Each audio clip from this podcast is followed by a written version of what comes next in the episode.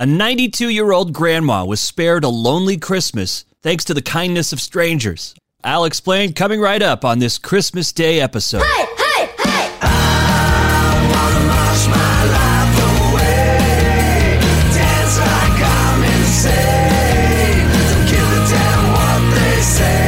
The Daily Detour. Headlines and entertainment on your schedule.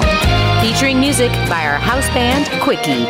And now, your host, Dan Roberts. Merry Christmas! Happy holidays! Thanks for listening to the podcast this Christmas Day or Christmas weekend, whatever the case may be. I don't know, maybe you're a procrastinator. It could be Valentine's Day for all I know. I did have a friend uh, that I haven't talked to in a while reach out to me the other day on Facebook, and uh, he's a musician. And his Christmas card, if you will, was a new music video that he did. Uh, kind of a jazz cover of Little Drummer Boy with some musician friends. They were all in different uh, locations remotely. I guess they've all invested in some green screens because in the video, of course, they appear to be on camera together. But I said, that's really cool. It's really pretty. Would you mind if I play it on the podcast, my Christmas Day episode of the podcast? And he said, go for it. That's what it's for, right? And so we'll unwrap that treat together a little bit later in the episode. I've also been doing some investigation into how Christmas is celebrated around the world. And uh, I mean, there's you know there's a lot of countries celebrating Christmas, so I probably missed something really cool. But I will share with you what I do know and what I did think was kind of interesting. You know, there are some things that are universal. Uh, the tree is universal. A church service, maybe Christmas morning or midnight mass, that's pretty common. But then there are some traditions that uh, are pretty unique to the country of origin. So hopefully you learned something uh, from listening to this podcast that maybe you otherwise wouldn't know. But we'll start with a 92 year old great great grandmother named Nancy Latham. She loves getting Christmas cards, but of course, as you get older, friends and family start to pass away. And so the Christmas cards that she so looks forward to uh, have started to dwindle in number over the years, which disappointed Nancy, but her granddaughter did something about it. She posted an appeal for Christmas cards for her grandma on social media.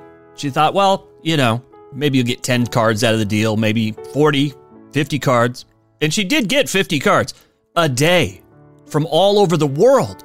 She also got some gifts chocolates, flowers, Christmas ornaments, and many people included letters in their cards talking about their lives and their struggles, letting this 92 year old grandmother know that she's not alone in the world. And it has put a big old smile on uh, Grandma's face. And Latham says it's also restored her faith in humanity. And that's the kind of good news I like to start every episode with, but especially what a perfect story for Christmas Day. A day for friends and family, and this year, a day that doesn't look like any other Christmas in our lifetime. But many people are getting creative with their virtual celebrations, which plenty of Americans are doing. According to a survey, 72% of respondents are participating in at least one virtual celebration today mostly because of COVID 19. Of course, there are other situations that keep you away from loved ones, but you know, thanks to Zoom and other similar technology, people can stay connected in a way that it may not be as personal or as intimate, but it's better than not being there at all. I think even after this virus is licked, you'll see people doing similar things. If they can't be in town, they can still be present virtually. Some people are even going so far as to put a laptop at the dinner table, like save this seat for the laptop and we'll talk to cousin Donnie or whoever. And this is interesting 76% of the people surveyed, so quite a lot, say they are going to cook or bake holiday recipes with friends and family virtually this holiday season. And I think that's kind of cool. In some cases, that might be the best thing.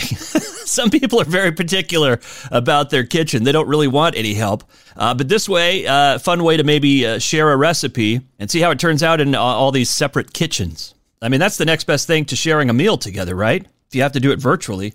And for those that are lucky enough to have, you know, a big family in their bubble, Christmas probably won't look too different this year, which is nice for them. They're the lucky ones.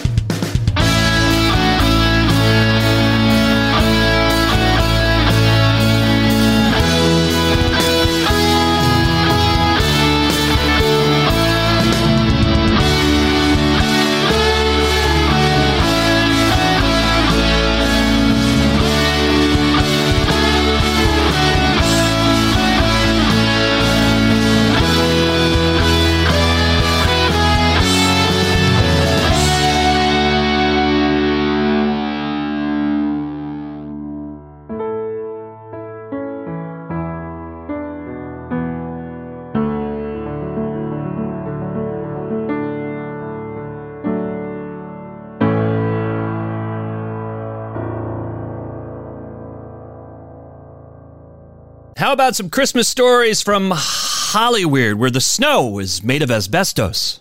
It used to be. I just found that out. Someone posted online uh, a photo of a box of asbestos snowflakes. it was the whitest and the best snowflakes. Someone commented that that's what they used back in the day for films like The Wizard of Oz, or, or probably it's a, probably in it, It's a Wonderful Life. Jimmy Stewart is probably inhaling asbestos out there when he's on that bridge. Oh, but but but but Joe, don't don't feel bad for Jimmy. He he lived a nice long life, yeah. And every time that movie uh, was rerun on television, you know, uh, an angel got its wings and Jimmy got a paycheck. Small royalties, but they add up, you know. I could probably do a better Jimmy Stewart uh, with some practice, but sometimes it goes in and out. Anyway, it is time for the Daily Dish. I wanted to tell you about Dolly Parton. Uh, if you're one of those people who leaves Christmas decorations up a little longer than the rest of the neighborhood, don't worry about it. Dolly Parton does the same thing, although her excuse is that her birthday is January 19th. And so she puts up her decorations the day after Thanksgiving, which I, I feel is pretty common on a year where I have my personal thing together. Uh, that, that's what I try to do as well, because you can just enjoy it longer, right?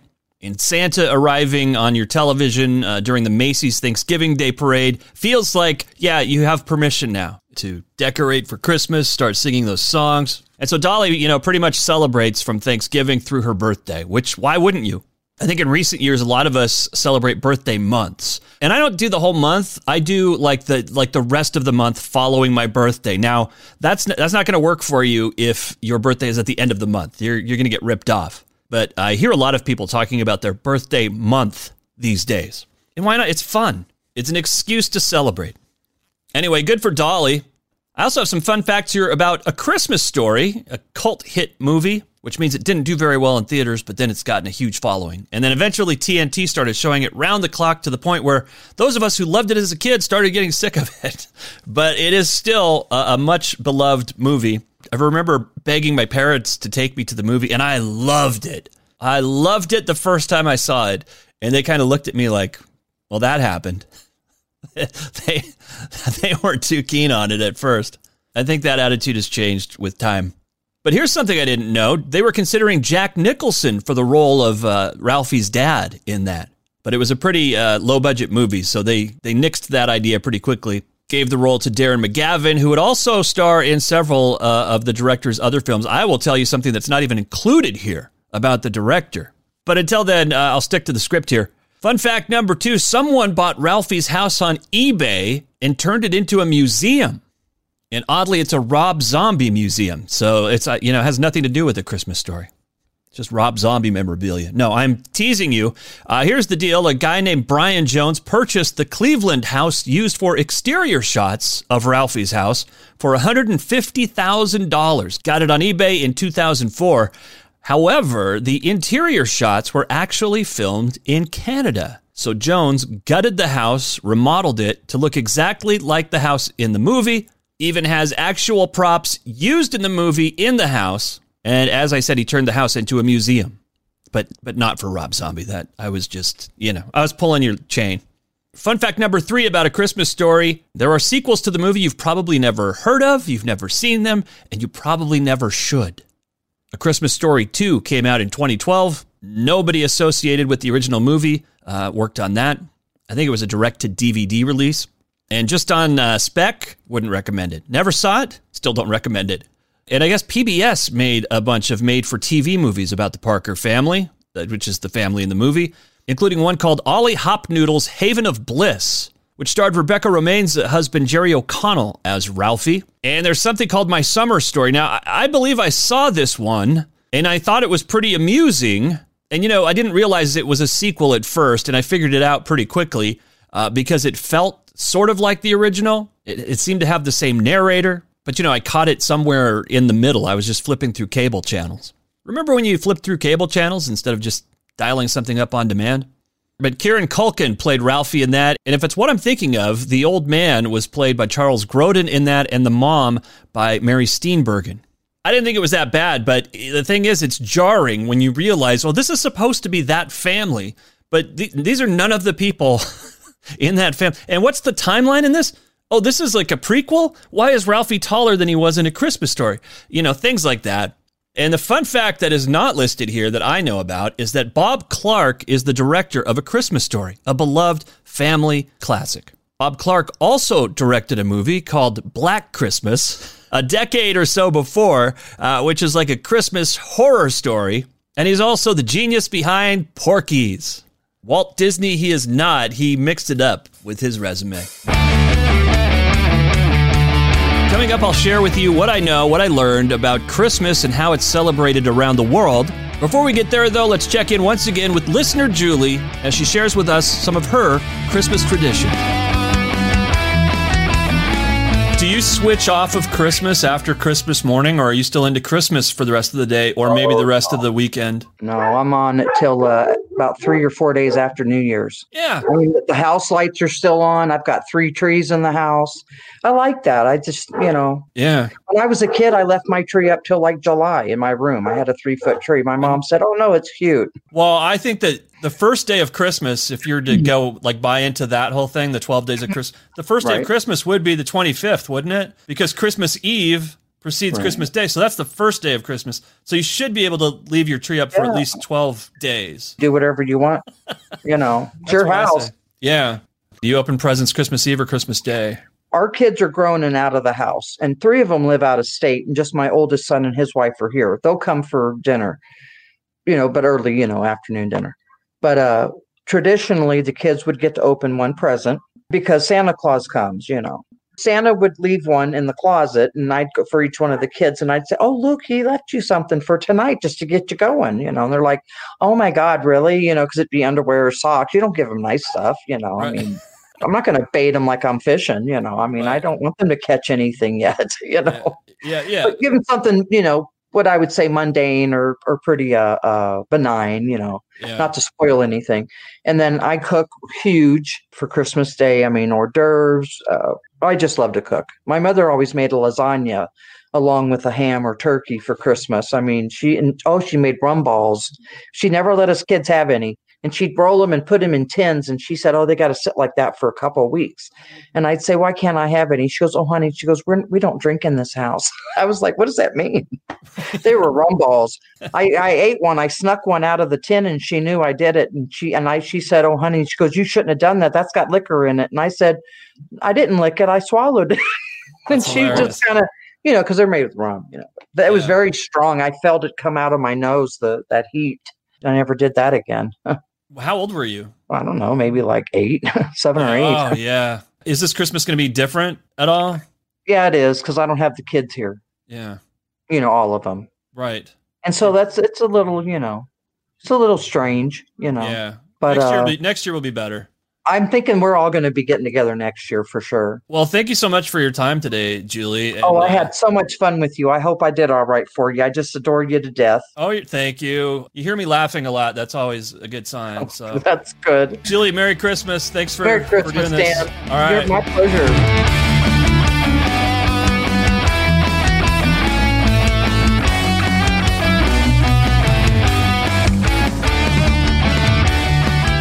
Hey, that guitar right there is pretty cool, right? I got to give a shout out to Alexander Nakarada at serpentsoundstudios.com for that. If you are looking for music for your project, he might be your guy. Check him out, serpentsoundstudios.com. More music coming up with my friend Vern Lawton and his uh, group of musicians. These guys are pros. You are in for a treat. Vern was my IT guy in Seattle, and he's one of these drummers that can sit in, like they call it pickup gigs. So, uh, like if a drummer gets sick in some other band, Vern could step in at the last minute, and the audience would never know the difference. He's that good. I, I never understood that. I would be terrified to hop in with people that maybe I'd never met. Maybe maybe a friend referred them, and you know you didn't rehearse together. You're just hopping up there cold, and he pulls it off and makes it sound seamless. So anyway, after we take a look at Christmas around the world, uh, you will be treated to a rendition of the Little Drummer Boy. But let's talk about Christmas around the world. It's celebrated in over 160 countries. I will not get to all of them. I'll only get to a handful here. I did discover Christmas trees, wreaths, nativity scenes, uh, church services on Christmas Day, midnight mass on Christmas Eve. This is all very common across the planet. Not everyone that celebrates this time of year does those things, but most do. But I want to talk about the things that are different. So let's uh, head to Argentina for a moment, where it is nice and warm right now. And most people got their Christmas celebrations out of the way last night. Well, you know, on a normal non COVID year, they would have friends and family over for a late barbecue or something, like 10 or 11 o'clock, and then they shoot off fireworks at midnight.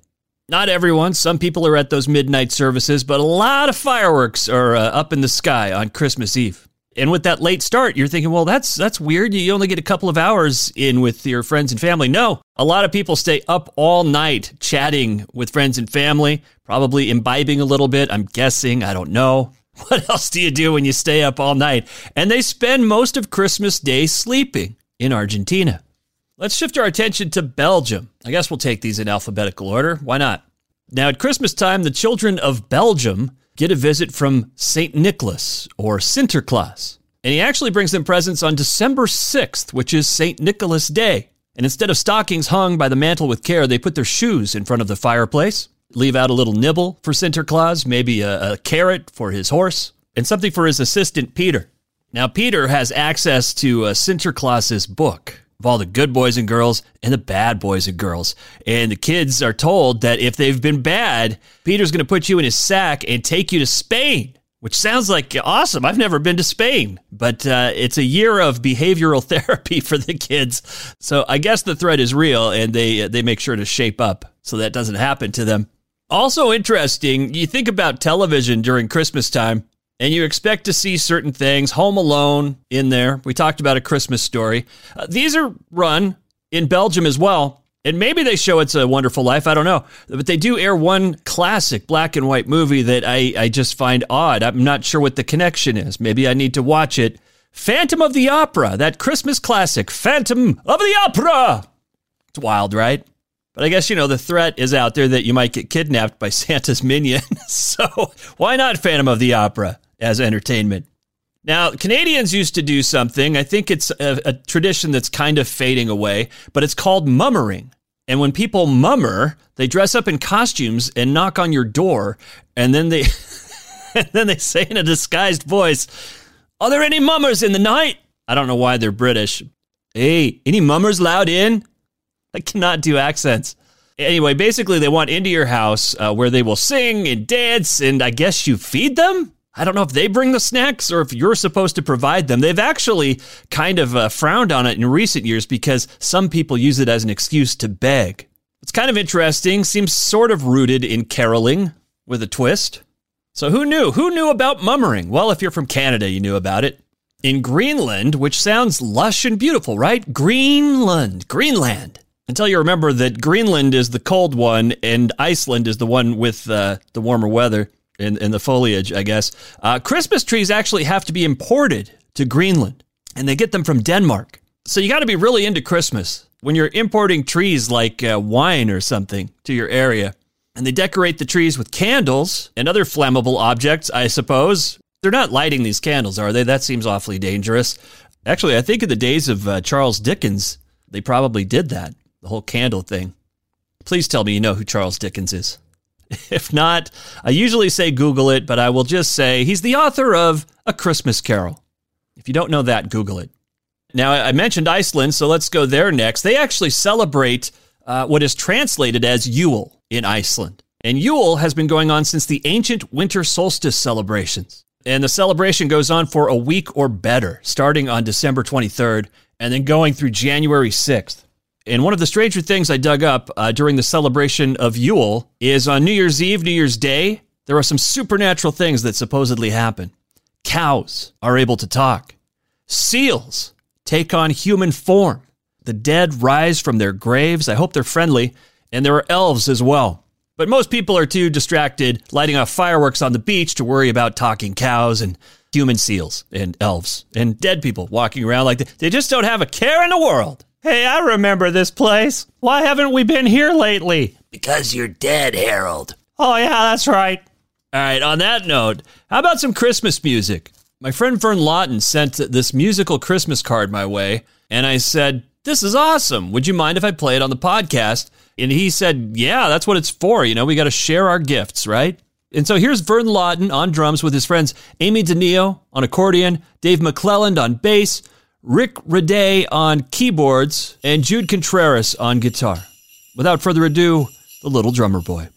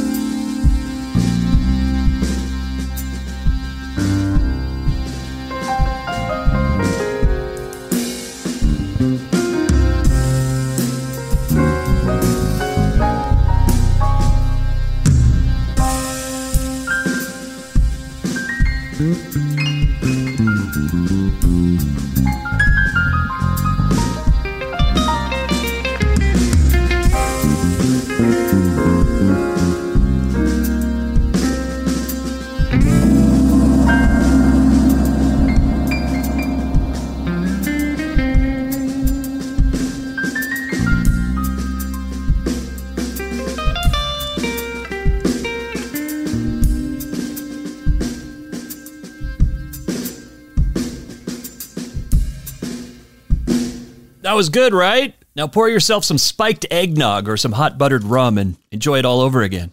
That's the podcast for this week. Thanks for listening. Thanks for spending some of your Christmas weekend with me. Merry Christmas to you, and I'll catch you next week. You've been listening to The Daily Detour, a production of Basic Bits LLC, hosted by Dan Roberts. Music by Quickie. And I'm your announcer, Libet Wolf.